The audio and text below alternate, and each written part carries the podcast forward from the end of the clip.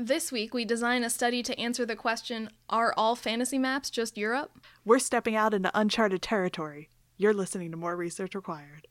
Science and technology.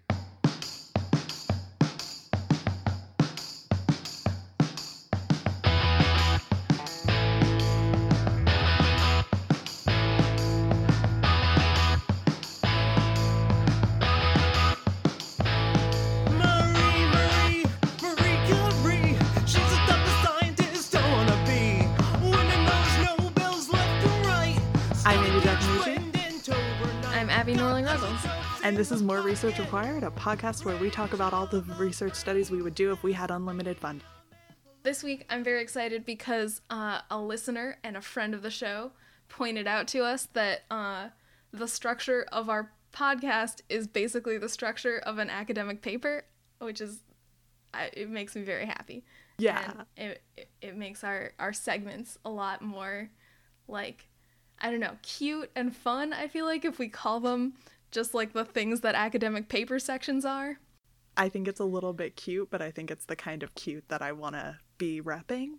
Um, Good. and it's also like we have years of training in this. Obviously, clearly. We have four years of writing Oh, papers. I guess. Yeah. kind of. I mean, yeah. I feel like freshman year I didn't really write full on academic papers, but maybe I did. Maybe I'm misremembering that. Anyway, now we're in the introduction section of this podcast. So, Amy, what's up with you? Nothing much. Uh, I finally have an apartment to move into, so that's exciting.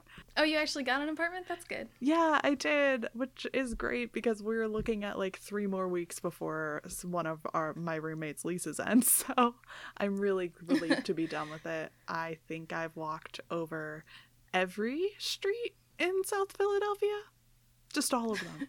Well, that's good. It's good to, to like know your way around because I still super don't know my way around Philly at all. I don't know my way around. Okay, see, that's bad because you like live there your whole life. I do my best. my dad likes to say like you know he's american italian and he likes to point out that i do have the blood of christopher columbus running in me as if that means i'd be better at navigation Okay, except that Christopher Columbus was definitely bad at navigation. yeah he was bad at a lot of things but maybe especially navigation given the results thereof he was extremely wrong about like how big the world was and what you where you would go when you like you know sailed off the edge of a map from Europe. Yeah. Like, I think that if anything, I'm doing my ancestors proud by not being able to go anywhere without consulting Google Maps and still getting lost anyway. yeah, although do you really want to be doing Christopher Columbus proud? Oh, I mean, I oh, guess you're doing better by like not genociding, not allowing a genocide to happen. Dang, this is a lose lose. I've set myself up for ultimate failure in either direction. Yeah, it's pretty rough either way. Yeah.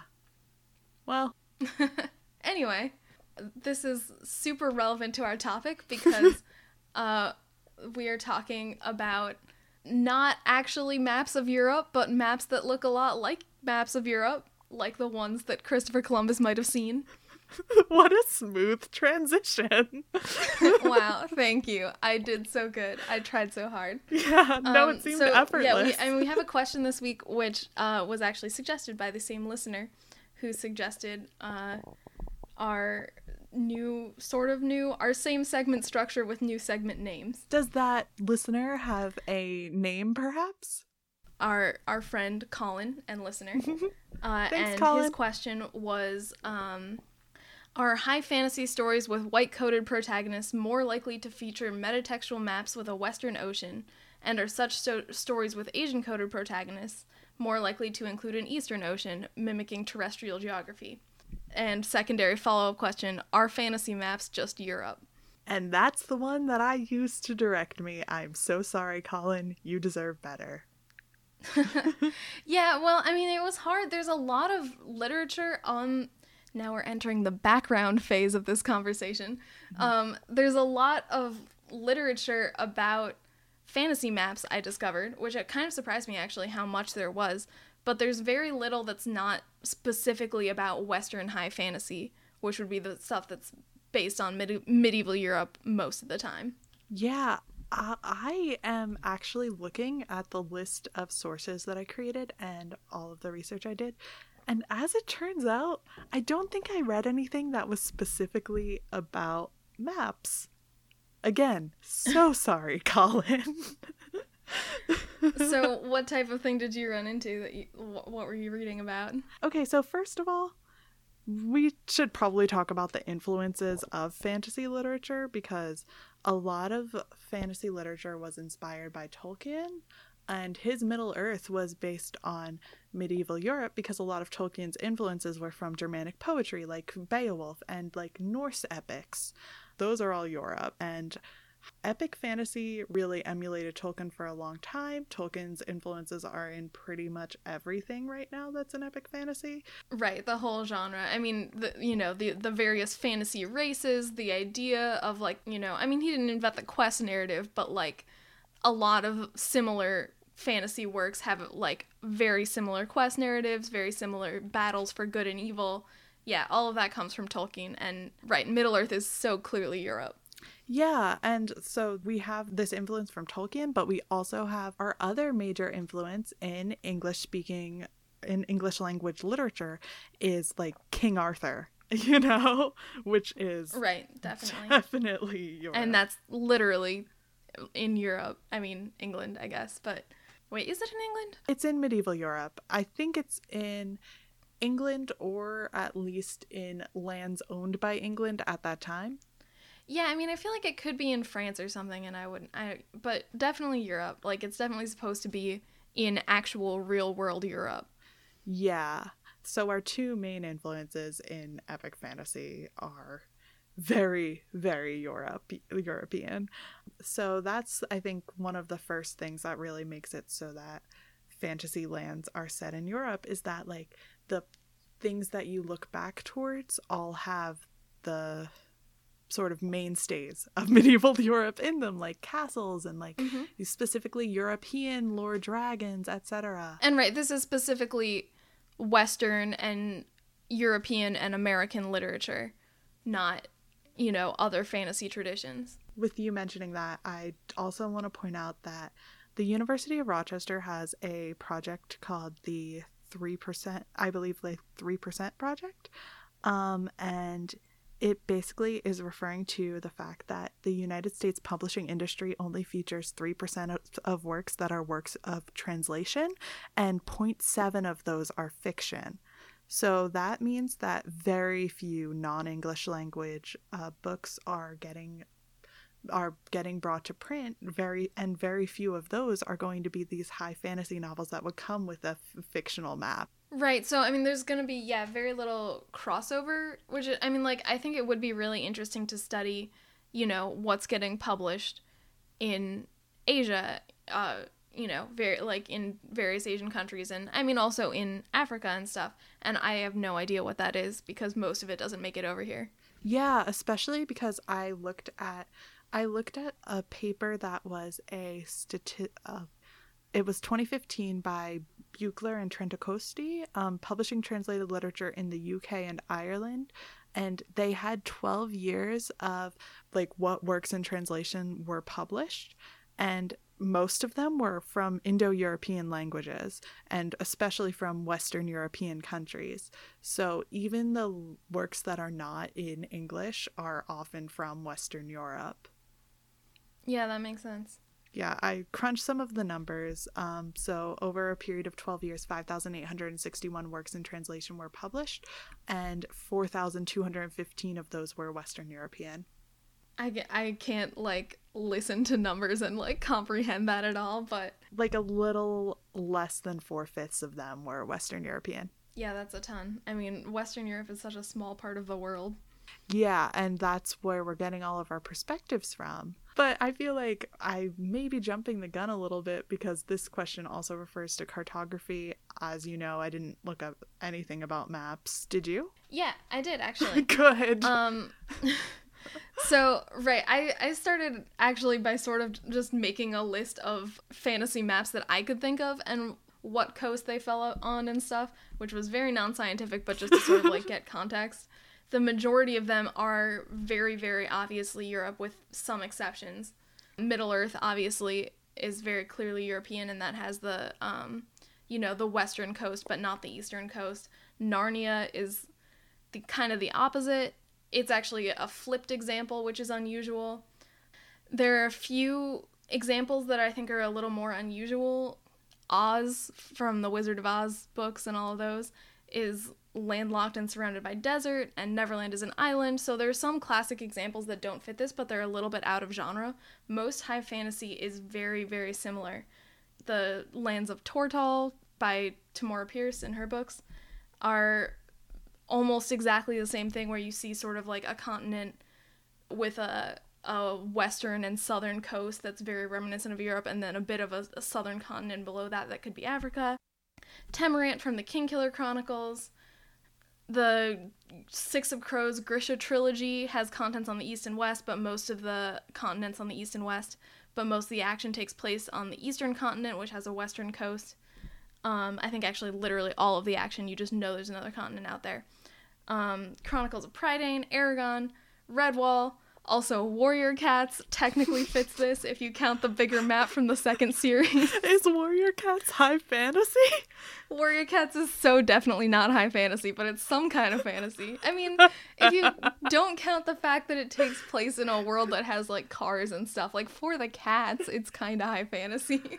I feel like it doesn't have the high fantasy wall hallmarks of like there definitely being magic. I didn't read enough of those books to know, but No, there definitely is magic. Star Clan is real and it sends them on quests, which is very high fantasy. I thought that Star Clan was a religious thing. Well, yeah, but it's like magical dead cat. Like the ca- the the dead cats are there. like it's magic. Okay. anyway, that's enough about warrior cats for now. Is it ever? yes. Don't you definitely. know this is a Warrior Cats fan cast now? And what would that be called, Amy? I don't know enough about Warrior Cats to answer that question, and you oh, know God that. damn it. I don't have your pun skill. Yeah, I mean, one only one of us can bring that to the table. I guess the pause button, but with pause with a W. Cats have That's all right. Yeah. They do have paws. The whisker Sure. whispers. I don't know. Anyway, this isn't a Warriors fan cast because I only read a little bit of Warriors and I read the first two series, which is fine. Yeah. Um, and you didn't read any of it, or you read not very much. Anyway, let's move on from Warriors. So I did my very informal survey, um, and and actually the one actual example of Asian media I could think of that I had seen a map for was uh, Naruto, uh, and that. no commentary about that, please. I, I don't watch. I've only watched it with our um, anime friends. there are maps for Naruto. Yeah, there's a map for Naruto, and it it has the ocean to the east, so it's sort of more of a an Asian layout. Um, but I don't like. I was curious. I didn't find a lot of information about actual Asian fantasy literature, and I don't know if they have maps as like a common thing that get printed in books and stuff. But I have a little more information about maps in Western fiction, which is uh, there's actually a whole book about this and a bunch of articles. There's a lot of stuff about fantasy cartography. Um, and I missed all of it. well, I can tell you about it now. So there's a book called um, Here Be Dragons: Exploring Fantasy Maps and Settings by Stefan Ekman, I guess, in 2013. And I did not read all of it because it's a book and I have a job. but he surveyed 200 random fantasy novels, and 34 4% of them contained maps. And uh, many of them contained more than one map, so there were 90 some total maps. And of those, uh, 85% showed a partial continent, so not surrounded by water. The land continued off in some direction. But he didn't, unfortunately, have data about which direction the the continents tended to go, because that would just answer this for us. Okay, Um, but also like I think that if someone made Europe but it was upside down, it would still count as Europe. That's very true. That's a good point. um, all of these maps had north at the top, but right, if it was literally just Europe but rotated. I don't know. I feel like people wouldn't do that though because they don't want to, the, the actual like shapes and coastlines. They want sort of like the concept of Europe. Yeah, So like, Westeros is a, a continent with both sides, but it's so obviously England because it's like a whole continent, and then like to the east there's another bigger continent, and then one below that. Like it's just very obviously, roughly Europe like. I I don't know anything about Game of Thrones, but I would not be surprised. Um, Yeah, well, I mean it's literally the War of the Roses. wait, it really is? The Lannisters and the Starks, like Lancaster and York. I had no anyway, idea. I mean, it, it like it's got other stuff going on, but it's it's very War of the Roses, especially the beginning part. I might read it. Eh, I mean, you can. It, I enjoyed it when I read it. I'm just kind of over it now, like five years later, when there still hasn't been another book. yeah, yeah. I mean, like I, I'm I'm very patient, but I know that the fact that the show is going on and uh you know, George R. R. Martin is like changing things because of what's happening with the show and what the fans have figured out, and it just bums me out. Anyway, this concludes our Game of Thrones fan cast. Yeah. Game of Phones. That one's not good That's pretty good. either. Thank you.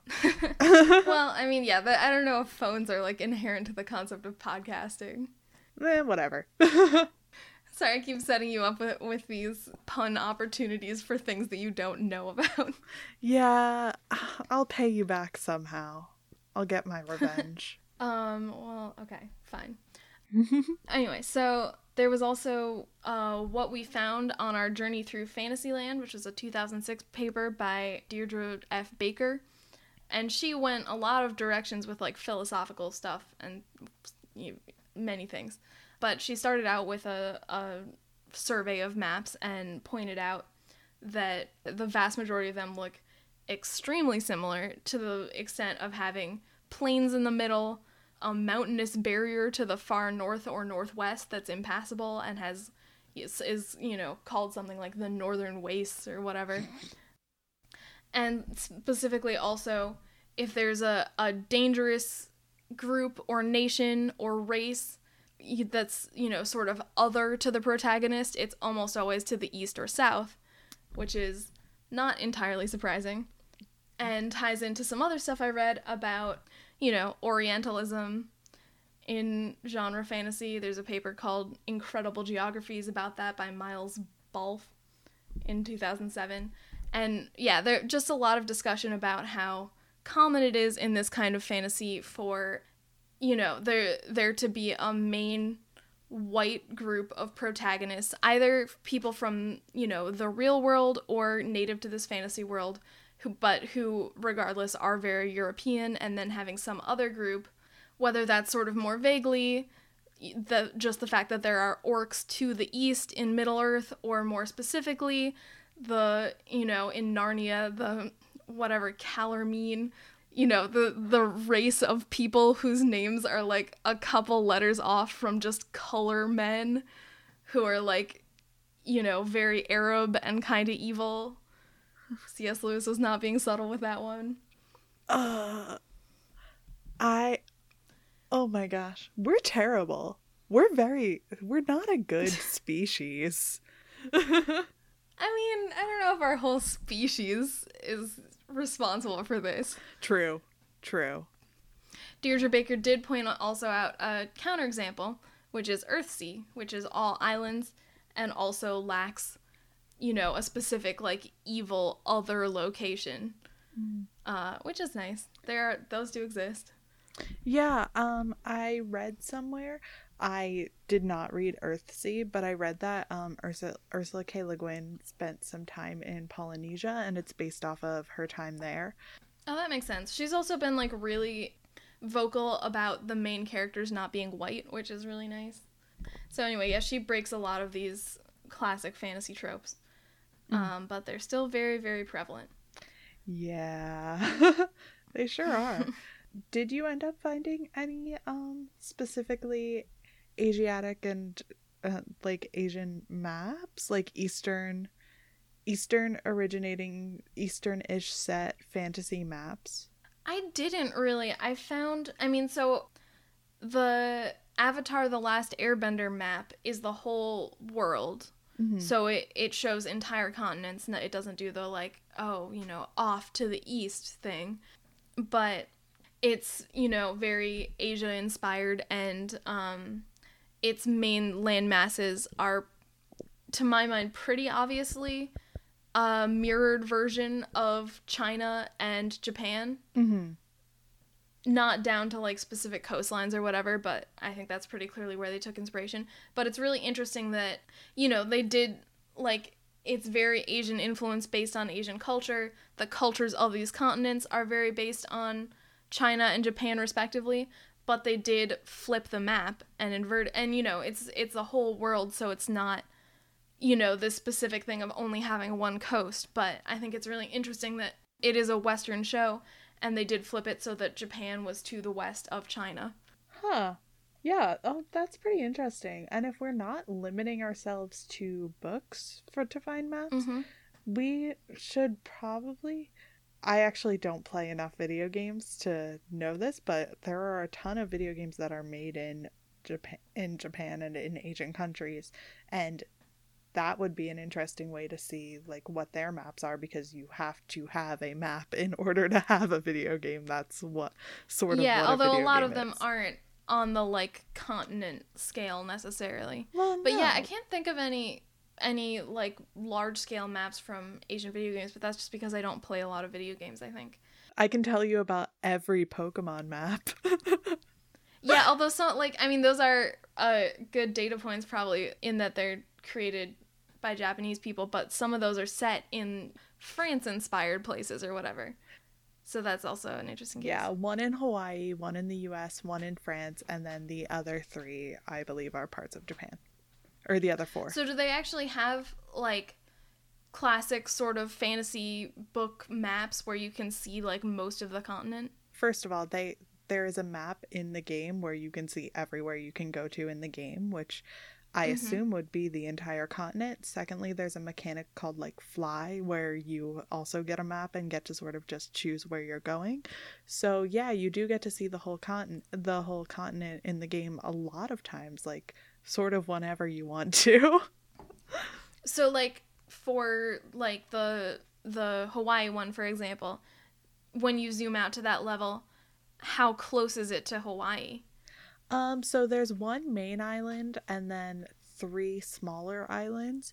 I would say it is definitely Hawaii inspired. It definitely has the archipelago thing going on and like I I will say there's like snowy areas and like stuff like that just because they want to get different kinds of Pokemon, but I'd say it like a lot of what makes a country a country isn't necessarily geographical as much as it is like the biome as well and like Yeah, definitely. yeah the markers of the culture there and that's something that you can't really get from a map unless the map specifically notates those things Right. Well, and that that is something that you get in a lot of fantasy maps to some extent.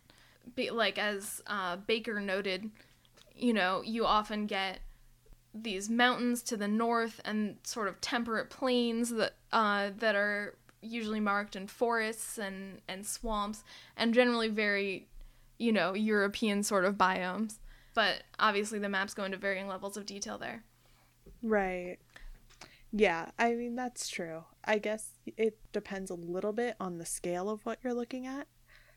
Yeah, I mean, I think the the original question is very much about just how are people orienting things with respect to, you know, the sort of classic fantasy map that shows part of a continent, you know, with a, a coast on one side and presumably unexplored ocean, and then to the other side, you know, maybe some sort of mysterious cultural groups that are not the cultural groups our protagonist is allied with. But you know, that's a very specific case, and there's obviously a lot more to discuss in the realm of fictional maps. Yeah. But I don't know if we can necessarily do that discussion yet. So maybe let's move on to talking about methodology. Sounds solid. okay, well, I have a study idea, which I don't know if it's a good one, but Wait, It's I also very- have one that I want to do that I don't think is a good one. Okay. I always am hoping it's the same one. okay. Well, you tell me yours, and we'll see. I I feel like it might not be because mine is very like up my alley, and I'm not sure if it's so much up your alley. But you go. Oh no, no, mine is mine is definitely not going to be the same as yours if mine's specific if it's specifically up your alley. Okay. We have hypothetically because we have no funding, we basically have unlimited funding. So, Exactly. That's how math works. Um, so, what if we got people to just draw fantasy maps? Like, what if we just got a ton of people to conceptualize a fantasy like a fantasy setting and create a map for it, perhaps using like those um like the map makers for like even D&D websites and things. Like Mm-hmm. will they just make Europe? Uh, depending on That their is a really interesting question. Yeah, and I wonder right, so so what kind of parameters would you would you give them like you know, describe a fantasy novel or a fantasy country or something and say draw a map of this or would you just say make up a fictional place and have them draw a map? Well, I'm concerned that if one were to describe a fantasy novel or fictional place, that people would sort of be they would be primed to think about the the fantasy novels that are made by often European white people or from a Mhm. European white history. And so I'm wondering if, like, I'm not entirely sure how we would present the question, but I don't think that we should specifically talk about fantasy novels, just about fantasy settings, and probably not mentioning anything that is specific to European lore. Yeah, I mean, what if we just sort of I mean, I feel like we need to give some context or you have no idea what people are going to draw. Mhm. You know, it it could just be like I'm going to draw America because I'm not creative. Um, Yeah. That's all. but I feel like Yeah, sorry, what?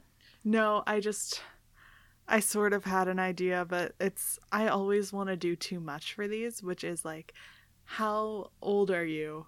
How into fantasy and sci-fi are you? Versus do you just draw Europe?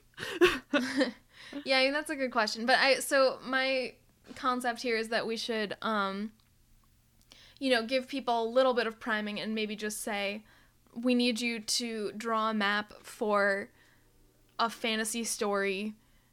It needs to have at least one city and at least one ocean and at least one mountain range or something like that and and see how people put those things together. yeah, I think that, that that's a really clear way to do it. Right. I mean, yeah, we really want to sort of drill down. And I think the one specific question that we're trying to answer here is, you know, based on nationality and, and I guess mostly just nationality. Are people more likely to arrange the, you know, the specifically specifically the location of the coast in relation to a continent that's like the main continent differently? So Right. I, we really just want to get as specific as on that as possible, probably. hmm And that means that a lot of people are going to have to look at a lot of maps, but it's for science. Yeah. Well, I mean, that actually ties in a little bit to my idea, which is we don't have people look at maps, we have robots look at maps. the robots. robots. If you make robots do it, then it becomes a computer vision problem, and I love computer vision problems. I don't know anything about this. Please explain this to me as if I have never known anything. I can do that. Okay, so one of the big problems in computer science is teaching computers, robots, to recognize things in images and analyze images and be able to tell, you know, when images are the same thing and to, you know, recognize lines in images. This is the field of computer vision. It's a pretty big field. And uh, I think you could. uh, I haven't worked out all the details here, but I think that you could use computer vision and specifically possibly machine learning, which is rather than coding in specific parameters, you just give the robots a lot of data points. In this case, they would be maps probably, and you just teach them to recognize patterns. So, right, right, I think what we could do here is feed a robot, a computer, a bunch of maps i guess of the real world probably is what we would do and then and and train it on those to recognize similarities between maps so you'd have sort of a. this is a little ridiculous you'd be mapping the maps over a space in terms of like when you when you fed a new map into the program it would be able to plot it in relation to similarity to the maps in your training set if, does that make sense are you following me here Um, yes. So basically, what you're saying is you're going to make it so that the robot, the robots have like the entire map of the topography of the world in their robot heads, and like as it is given maps, it can match those maps to similar, um, like what's the word? Similar configurations of geography. Is that too much of a mouthful? yeah no i think that that's basically i mean there's a, like several different ways you could do the actual training you could basically give it a full map of the entire world and say compare the fantasy maps to different specific locations in that or you could feed it historical maps maps from textbooks that are small pieces of the world and try to compare it to that. Although that's getting into like a whole bunch of other stuff probably. Mm. But then the idea is you train a neural net or something. You, you train a computer to on these images of the real world to recognize specific land masses you probably want to make all your maps in this data set very simple and have the same you know sort of basic color scheme and maybe just like very simple vectorized coasts and stuff to um because you don't want to be detecting differences in illustration style which i think is a whole different question that we could also spend a lot of time on Maybe we could recreate fantasy maps before feeding them to the computer. Like, yeah i think that would be a good idea like Yeah. yeah ma- make our own maps that um have the geography of fantasy places but are not literally just the maps taken from the books Right. Because that would just be simpler and like as Yeah. you said earlier, quirks of illustration could be uh, confounding factors. Right. You you do the, this with maps of the real world, and you train the robot to recognize specific areas in the real world, and then you give it a bunch of fantasy maps from various fiction, and you could also do it with your study and um, just like maps that people drew, and feed them to this computer and have it tell you how similar the maps that they drew are to different parts of the world. And this is this is like very like I mean, I guess all our studies are pretty like high level, like not getting into the nitty gritty details, but like I I really really like machine learning, and I think that you could do this. Yeah, I think we could too. I have a quick question, which is Uh huh. what kind of like what kind of fan like officially licensed fantasy maps would we be choosing to run through? Because there's also a question of like sort of high prestige literature you, versus like I don't want to say low lowbrow, but um more common. No. Gosh, what's the word I'm looking for? Is it is it trashy? Cause like I know that's pejorative and a bad word word to use for anything, but it's trashy literature is what you're talking about. Um, I guess just like literature that is not critically acclaimed. Uh, so Yeah. no, but I mean it's it's the fantasy ghetto, you know, the the mass market paperbacks right, that are extremely cheap at any used bookstore, that kind of thing. right, Um, and those are great books. I love them. Yeah, but are they important data for what we're trying to do? I think they could be because I think that's that, especially like you know a lot of sort of prestige literature, high literature, and especially fantasy that falls into that category is going to be stuff that um that does something different. You know, a lot of fantasy that that escapes the fantasy ghetto is stuff that people don't immediately see those same tropes and everything. So that I think that stuff is important to study too, but you're not going to see I think this the the broader trend of sort of what people think of when they think of fantasy as well as you are with the sort of pulp. that makes sense. And also, it would be just a larger sample size. definitely yeah no and this is actually a question like i i cited um what's his name ekman earlier who did uh you know he surveyed quote 200 random fantasy novels and he did not talk about how he picked these fantasy novels or like you know where he was getting that data which is really bad methodology wise like we just have to assume that his his method of randomly picking fantasy books was sound.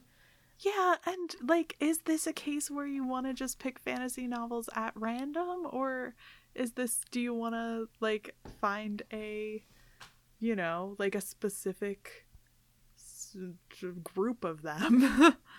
and I think that Yeah, this- I mean that's a good question. It depends on what we're trying to do.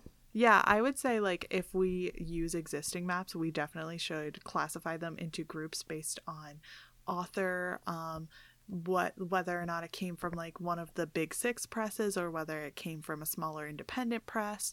Um, because also maybe these maps have influence from the publisher who are you know know that fantasies based on medieval Europe sell. Um, and Yeah, that's a really good point, definitely. Yeah, so I oh, I wish that we knew how we picked those. Yeah, no, it was uh, uh that book was not very scientific, I have to say. It was interesting, but I um yeah, and I didn't approve of everything he had to say. but yeah, I think uh, we we have I mean, we have a couple directions we could go here.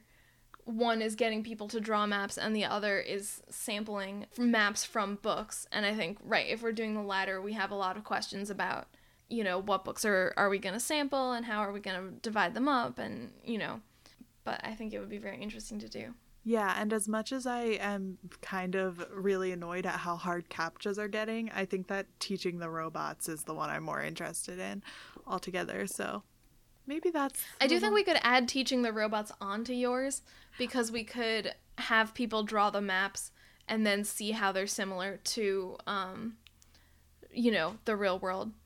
But that that does fail to capture the stuff that you were talking about earlier which is how does publishing play into this? And you know it's not just the choice of the author.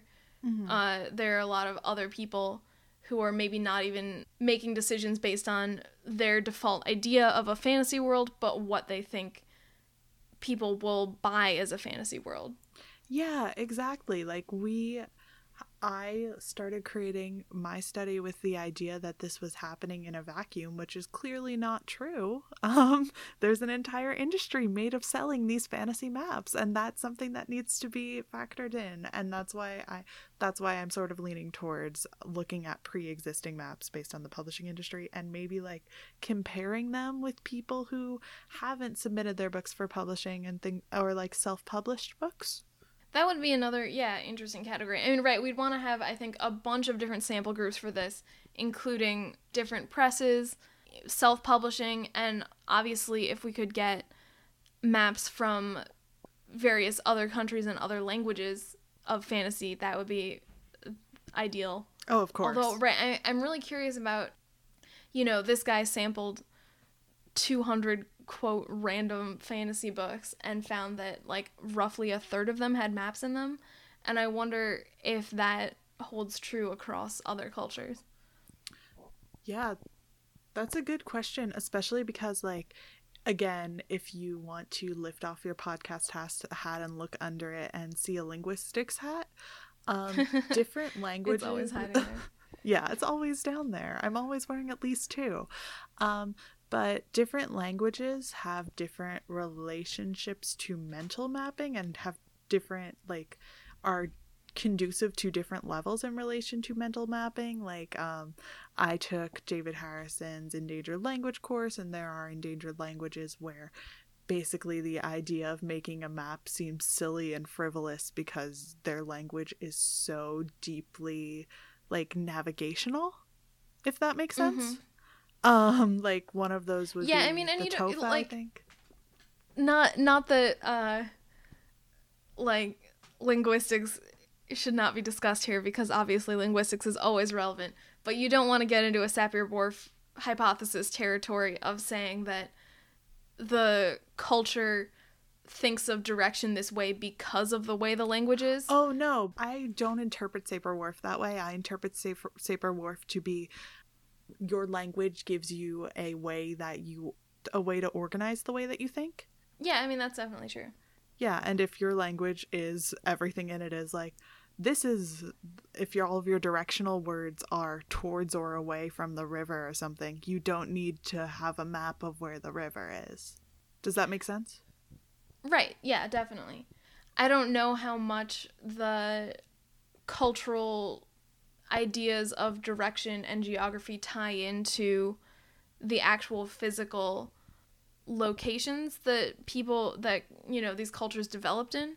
I mean, definitely there's going to be some sort of connection there, but I don't know if it's at as much of a macro scale as like Europeans the the ocean is to the west and Asians the ocean is to the east like is that relevant on uh, you know will will those small sort of local level directional things impact the way people draw maps on like a continental scale i mean probably they will to some extent but i don't know Yeah, that's I mean that's what we're making this research project for, aren't we? i guess Yeah, well, I mean on that note, do you want to wrap up? yeah so i mean just to conclude I, I what we're going for with this study is taking published maps from as many different categories of fantasy fiction as possible and uh, running them through a machine learning algorithm to um, compare them to real geographic locations and figuring out from that whether the uh, the maps by if, from Western fiction are significantly more likely to resemble Europe. Yeah. That's uh, I don't even remember what else goes in a conclusion. I mean, normally like results and the conclusions you can draw from that, but we don't have those because we can't actually do this study because we don't have money. Yeah. the result is empty pockets, full hearts. Can't lose. Sounds good. So, Amy, who's gonna fund this study? okay, maybe the maybe the 3% project which I mentioned earlier and is doing studies of like it's trying to increase the amount of non-English literature literature that is yeah, translated. That's a good idea, actually. Right, Yeah. like I, how it's so interesting, right? Just from a um, you know, a sort of like globalization, cross cultural perspective. And and that's that's a good answer because I was gonna say the publishing industry, but actually they really have no stake in this because they're fine with making maps that are just all the same.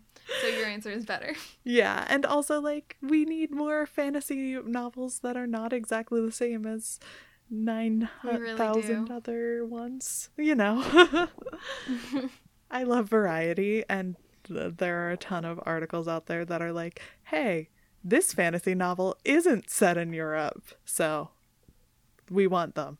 Yeah. Okay, so now I guess we move on to acknowledgments if we have any of those. Well, I think that we should again acknowledge Colin. Thanks, Colin. You c- created Yeah, this fun, fresh new format for us, and we Yeah. really appreciate it. We sounded great, I'm sure.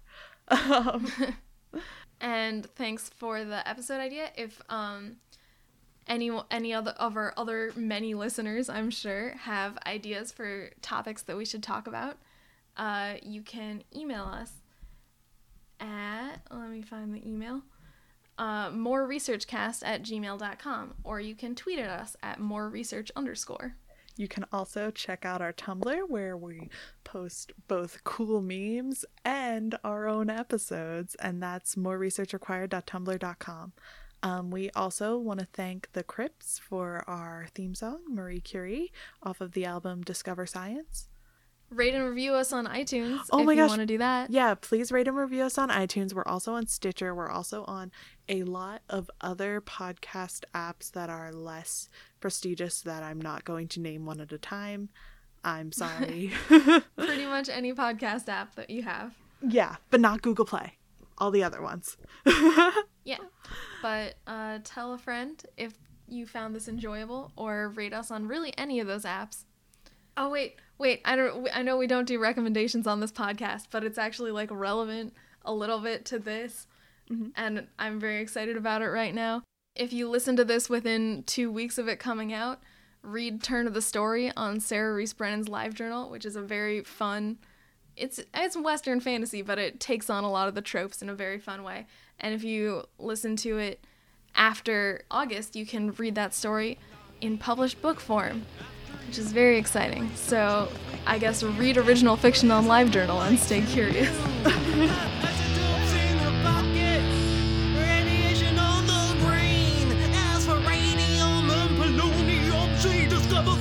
them bad. Maria